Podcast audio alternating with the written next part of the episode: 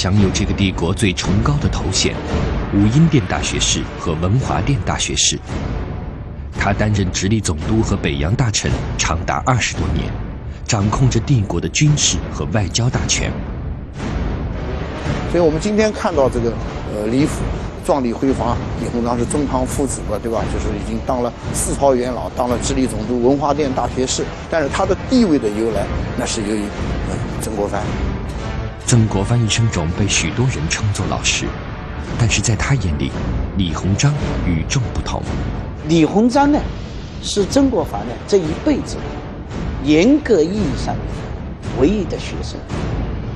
正是曾国藩一手把李鸿章推到了淮军创建者的位子上，而这支新兴的军队后来逐渐取代了湘军，在二十多年的时间里，成为近代中国国防军的主力。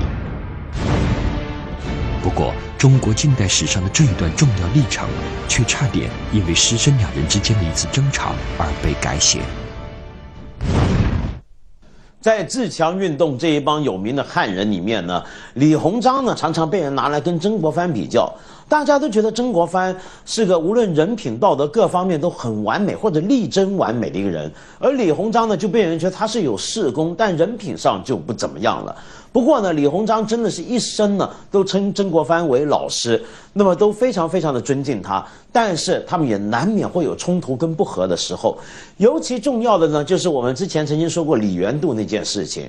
当时曾国藩呢要他底下帮他做事的这个李鸿章呢写奏折去参这个李元度一本，但是问题是，呃，李鸿章就不干，他说不行啊，他对老师您有救命之恩呢，怎么能这么做呢？我不写。曾国藩就叫他写。那么就是要他写，他说你就是要我写，那我就不干了。曾国藩说不干啊，不干你走。哎，结果李鸿章真的就卷铺盖走了。走了这一年之后呢，啊，后来呢才总算重归于好。到底是一场师生嘛？曾李两人的师生关系长达三十年，在曾国藩的眼里，李鸿章身上的缺点跟他的优点一样，都暴露的特别明显。李鸿章第一个缺点是很骄傲。自以为了不起。第二个缺点是很散漫，很散漫，不像曾国藩。曾国藩是个很严谨的人。两人迥然不同的性格差异，使得他们即使在生活方面也会发生激烈的碰撞。曾国藩继承了父亲早起吃饭的习惯，并把这个私人习惯推广成了湘军的军纪。而这个早饭啊，很早，早到什么时候呢？就是吃完早饭以后，天才亮。据李鸿章后来说，起早床他还能够忍受，但是这么早吃饭实在是太痛苦了。这样他就经常找借口请假。有一天早上，曾国藩发现李鸿章又没来，于是就立刻派清兵去叫他。李鸿章也很恼火，他说：“我今天病了，啊，我我我起不来，啊，我起不来，哎，这个。”我这餐饭不吃了。清兵回来以后，把李鸿章的话报告给了曾国藩。曾国藩心里就窝火了，是吧？他连夜绑起来，他今天就是生病了，你也得来。哎，这下李鸿章就没办法了啊！赶紧的就披了衣服呢，急急忙忙就赶来，就坐在曾国藩身边。然后他刚一坐下，曾国藩看他一眼，也不说话。埋起头拿起筷子就吃饭，然后其他的人也开始就吃饭。这恐怕是李鸿章一生中吃过的最难受的一顿早饭。终于，他熬到了结束的时候。吃完了，曾国藩放下筷子，水平高人一筹。在李鸿章的老家安徽，当地最高的行政长官巡抚翁同书，几乎就被李鸿章所写的一篇奏折置于死地。翁同书给自己惹来杀身之祸，是因为一个叫做苗佩林的人。这个人是安徽当地的一个团练头目，手下兵强马壮，割据称雄。那苗佩林这个人呢，总是反复无常，一会儿投降清军，一会儿呢又跟又接受太平天国的封赏，一会儿呢又自个儿独立造反。安徽的寿州有两位士绅向朝廷报告了苗培林的所作所为，苗培林气急败坏，率领自己的团练部队猛攻寿州城，并要求翁同书交出这两位告状的士绅。按道理呢，这个条件任何巡抚级别这样的官员是不应该接受的，因为你不能把自己的属下交给对方去处置，绝对凶多吉少。但是呢，翁同书就同意了这种做法。迫于苗培林的压力，翁同书处死了其中一位告状的士绅，而另一位士绅的全家后来也被苗培林灭门。得知事情的真相以后，曾国藩决定向朝廷参劾翁同书，但是要办成这件事并不容易，因为翁同书的父亲和弟弟都是皇帝的老师，他是长守翁家的人清代一个很著名的家族的里面的一员，他的弟弟就是晚清很著名的政治家翁同龢。曾国藩把起草奏折的任务交给了李鸿章。李鸿章秉承老师的意思，在奏折里以极为犀利的语句指责翁同书廉耻丧尽、恬不为怪。这篇奏折还特别强调，不能因为翁同书的父兄是皇帝的老师就可以迁就，不能因翁同书门第鼎盛而为之掩饰。那这句话就成为这个奏折的最具杀伤力的一句话。这篇奏折递送到北京以后，朝廷立即将翁同书革职，判绞监后，也就是死缓。后来因为翁同书的父亲翁心存病故，同治皇帝给了翁家一个面子，才把翁同书改判充军新将。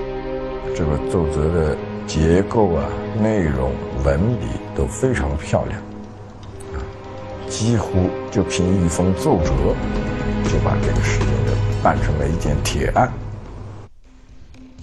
李鸿章的能力超群，但是他的人品却一直被曾国藩所诟病。从后来晚年曾国藩的一些文字看来，李鸿章并不是他最满意的理想中那种人选啊。嗯，他对李鸿章主要是这个几几个方面啊不不很满意。第一个呢，他认为李鸿章这个为人呢，这个诚实不够，乖巧有余，就是有点聪明啊过度了。李鸿章在就任北洋大臣之前，曾经专程拜访曾国藩，请教如何对付外国人。啊，曾国藩就反问他，说你怎么对付呢？嗯，李鸿章说，那我跟他们打皮尺枪，皮尺枪呢就是很油滑的，是吧？不负责任的啊，这种敷衍的这样一种态度。但我对外国人就这样一种态度。曾国藩听完以后，盯着李鸿章看了很长时间，最后缓缓说道。依我看，还是用一个“诚”字。只有以诚待人，才站得住脚。另一方面，曾国藩为人清廉，因而对李鸿章的贪财十分不满。有几次心里面跟他的兄弟啊，也就是跟他的老九啊，在谈到这个问题，说李鸿章呢，这个这个贪财，而且是他们兄弟都这样啊，呃，李氏兄弟啊，都贪财啊，贪图享受。这个跟曾国藩的为人犯罪啊很大的不同。在曾国藩的眼里，也许李鸿章的道德学问都不合格，可为什么曾国藩最终还是要把李鸿章选做自己的接班人呢？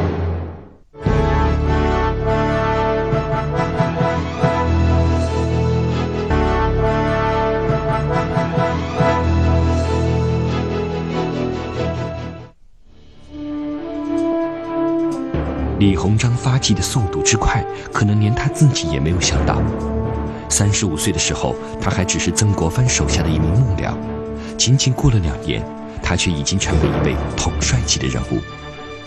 那是在一八六一年，大清帝国最富裕的城市上海遭到了太平军的猛烈攻击，危在旦夕。上海当地的士绅派出代表，赶到位于安庆的湘军大本营，请求曾国藩派兵救援。但是当时湘军正全力以赴进攻太平天国的首都天津，根本无法分兵救援上海。来起事的人呢，一见到他呢就跪倒在地，嚎啕大哭，双手奉上这个上海官绅联名写的这个求援书。曾国藩本来可以拒绝上海的这帮可怜虫，但是他们提出的条件却又让他心动。上海的师生们许诺，只要救援上海，他们愿意提供巨额款项。这样，曾国藩决定先招募一支军队去完成这一项任务。而上海方面立即提出，这支新的军队最好是由骁勇善战的曾国荃来统帅。但是曾国荃因为他的目标在当时在他的眼里只有一座南京，他就要把那个城给攻下来，所以毫不犹豫就把这个建议给否决了。如果是曾国荃答应去到上海，那有谁会死的？嗯，那就是为了那就会不会有淮军的兴起，那就还是个问题了。这个时候，李鸿章还没有进入曾国藩的候选名单。曾国藩考虑的第二人选是他的湖南老乡陈世杰，而这时陈世杰正在老家抗击太平军，无法脱身。接下来，曾国藩又陆续考虑了幕府中的其他几个人。但仍然没有把李鸿章列入名单。万一李鸿章派过去了，获得了江苏的财富，但是又回过头来，如果又不对湘军进行回馈，啊，不帮助这一边的话，那派这支军队去就毫无意义。啊，所以他考虑的问题呢，他认为呢，李鸿章这一点可能不一定那么可靠。曾国藩因为找不到合适的人选而一筹莫展的时候，李鸿章突然毛遂自荐了。在这种情况下，曾国藩做出了决定，让李鸿章去他的老家淮北地区招募一支新的军队，这就是日后的淮军。因为李鸿章既然毛遂自荐，而确实又别无他其他人选，曾国藩也就没办法，只能让李鸿章去。尽管他心里不一定乐意，曾国藩对新成立的淮军给予了大力的扶持。他把湘军的六个陆军营和两支水师部队都拨给了李鸿章。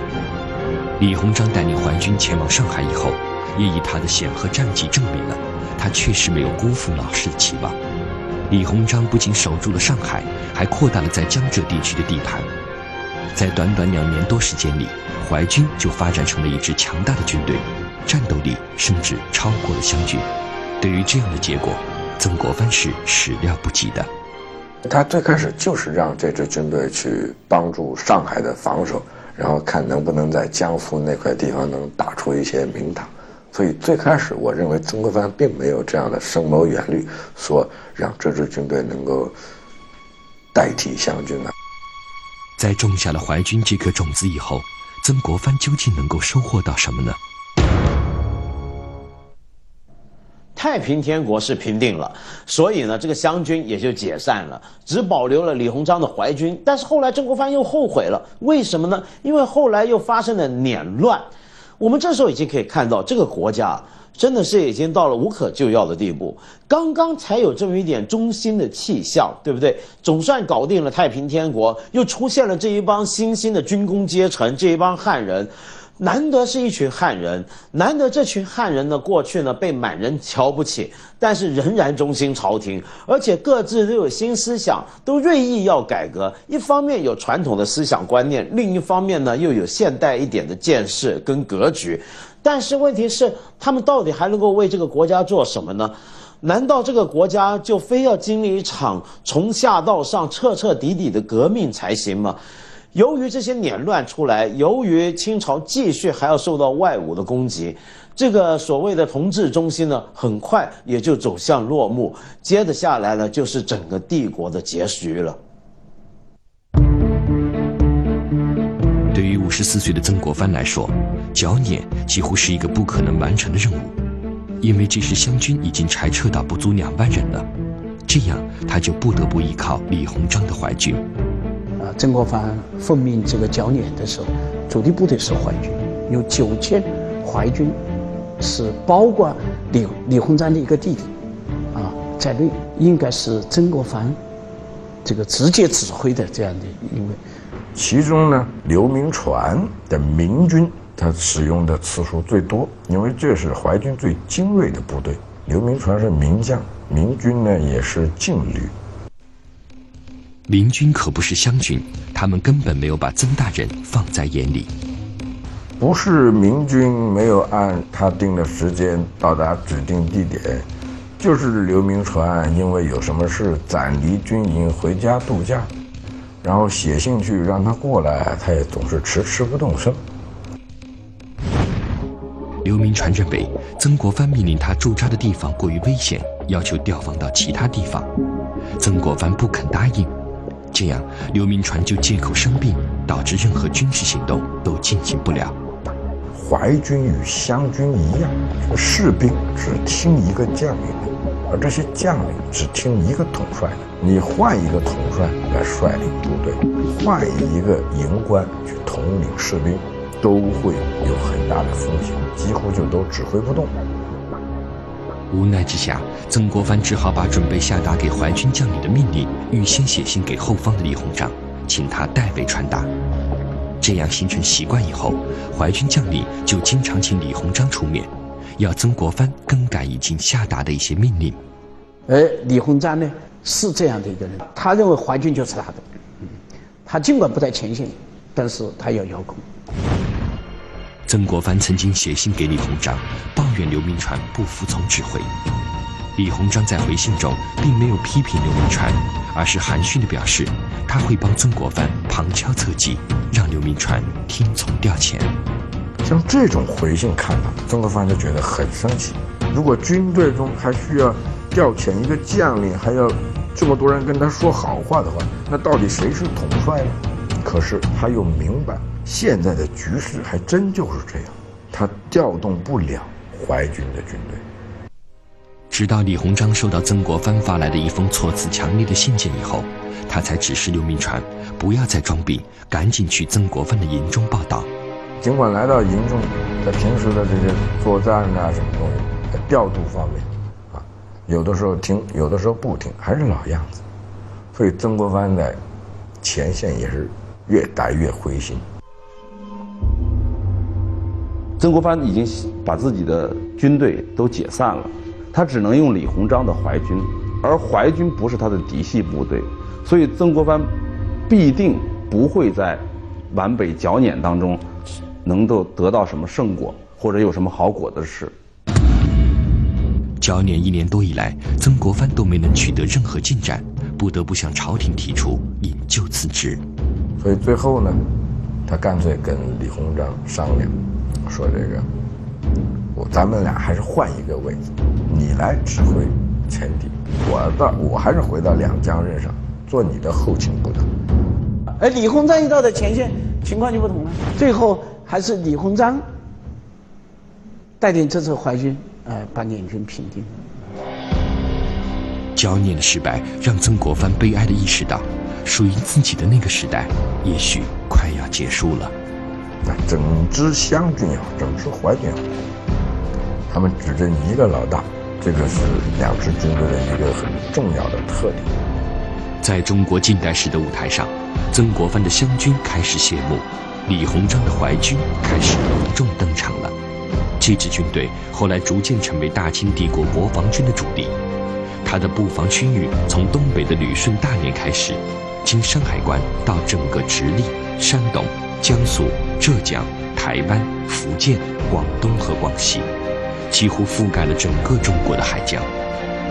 而李鸿章被看作是曾国藩的接班人，开始在这个末代王朝施展身手。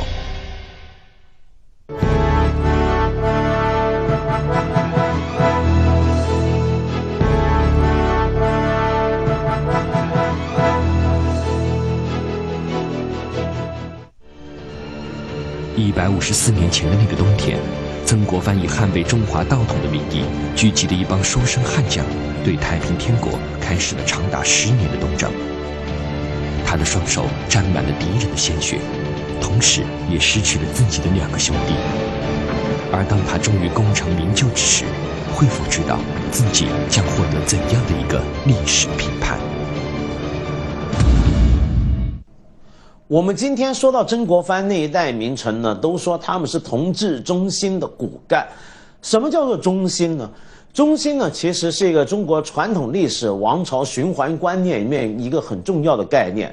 就是说呢，我们相信呢，我们历代的王朝呢，都是一个由盛转衰的这么一个过程。然后接着到了下一个王朝上下来呢，上来之后呢，又是由盛转衰。而在他们这个衰退的晚期呢，会出现这么一批人出来做一个临死的挣扎，呃，偶尔的绽放出了光芒，偶尔的延续了这个王朝的命数。这种偶尔的光芒跟这个延续呢，就叫做中兴。因此呢，也可以说它是个晚期繁荣。同治中兴呢，也就是这么一个晚期繁荣。但这个说法是我们后来才流行的讲法。当时的很多官员呢，是谈到“中心”这个词的时候呢，是有点避讳的。很多人都说我们现在要怎么改革，要怎么中心，但说的时候小心翼翼。为什么呢？因为你这么讲，就似乎暗示着我们这个王朝的确正在走向衰亡。曾国藩到底功过如何呢？当然，后来呢，我们是有很多不同的说法。但是最重要的就是，我们要了解到，我们过去对曾国藩的褒也好、贬也好，背后其实都有很多意识形态的作用。例如说，我们说他是反革命，因为他打击太平天国；我们说他是汉奸，因为他在天津教案里面的处理太过软弱。但是这些讲法是不是都能够帮助我们准确地掌握到当年这个活生生的人他面对的那些处境呢？一八六四年，太平天国起义被镇压，帝国的统治危机得以暂时消除。但这并不是曾国藩的终极目标，他的理想是把中国恢复到传统的儒家世界。而面对西方列强的不断入侵，曾国藩和其他湘淮军领袖发起了自强运动。一个老大的封建帝国开始出现了一种新的面貌，呃，出现了一种新的活力。嗯，超着了当时所津津乐道的同治中心，有人称为东莞中心。随着曾国藩的地位达到巅峰，湘淮军领袖人物逐步掌控了这个帝国大部分的省份，而国家军队的体制也开始发生了改变。少长就是听营官的，营官指定统领的，统领指定大帅的。那么大帅要下面调的一个少，那都调不动的，那必须要营官来调。这些兵只听将的了，就形成兵为将有的局面。这一年，在湘军统帅左宗棠的军营里发生了一起事件，震动了整个朝野。那当时吴世曼是统领，朱德绪是营官，那么朱德绪要由吴世曼指挥。而在清分散的工资里面呢，朱德绪比吴世曼的工资要高。在一次战役结束以后。湘军的七品小官吴师迈竟然将朝廷的二品武官朱德树处决，罪名是违抗军法。你这个工资低的统领怎么能够少工资高的人呢？因为违反了朝廷体制。于是呢，向上人告状。朝廷震怒，责成左宗棠立即处理。而左宗棠在回复朝廷时态度强硬，他认为这次处决是按湘军的军制来执行的，人没有杀错。但是在湘军里，你国家的名气没用，有用的就是我湘军的规矩。所以，吴世曼不是中枢杀总兵，是营官杀你下面不听命令的下下级。朝廷最终认可了这次处决的合法性，这也就认可了湘军军制的自成一体。那么，通过这个事呢，我们就可以看出清朝的军事原有的军事制度啊，已经开始改替，开始瓦解。就在这同一年，更有一件事情轰动全国。慈禧太后身边的大红人总管太监安德海奉命出京置办农役，结果被山东巡抚丁宝桢就地处决，罪名是太监私自出宫，违反了大清组织。丁宝桢也是很很厉害的，借助这个这个东西把他抓起来，逼着你朝廷表态，引出组织，他要出宫门就是。丁宝桢处决安德海，援引自大清组织，这样朝廷就不得不追认这一事件的合法性。被慈禧太后立成为小安子的这个人，在街上被暴尸三日，随行二十多人也全部被处决。消息传到曾国藩府上，本来已垂垂老矣的曾国藩精神为之一振。曾国藩说：“我眼睛啊，他或者白内障，看不清楚。”听到这个消息，我眼睛一青啊，焦虑的。那个时候，那个时候的声音，你朝廷已经不能不当回事。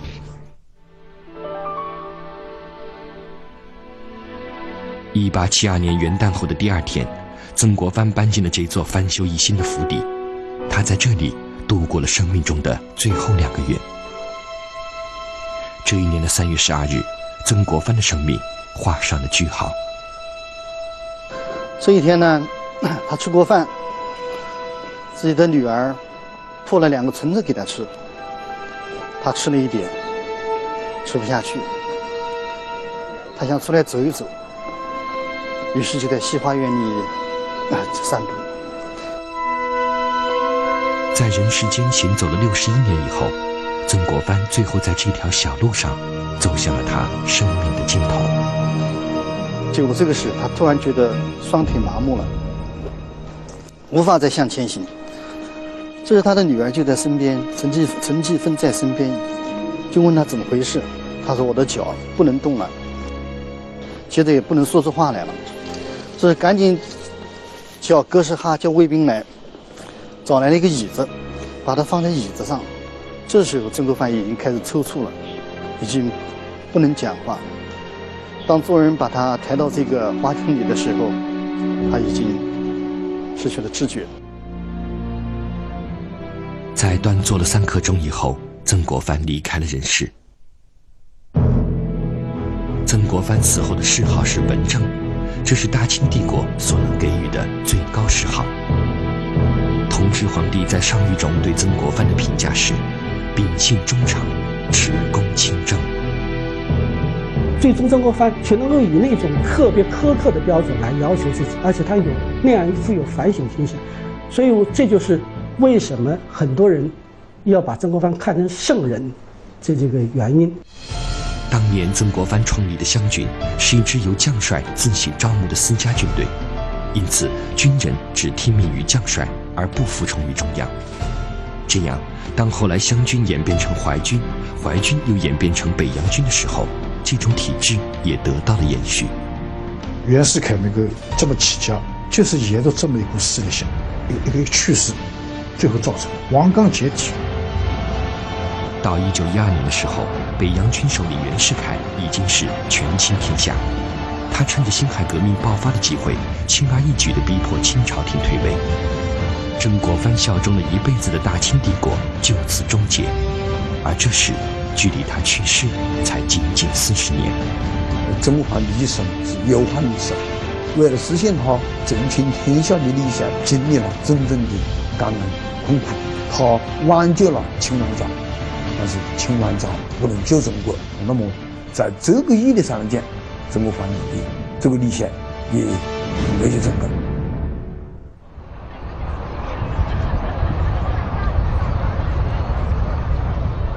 这座纪念碑是中国政府于上世纪五十年代修建的，它被用来纪念近现代史上的革命烈士。从碑身东面数起，在第二幅浮雕上，记录的是一百五十多年前发生的太平天国起义。一群扎着头巾的起义者雕刻得栩栩如生，但是却看不到他们的敌人是什么模样。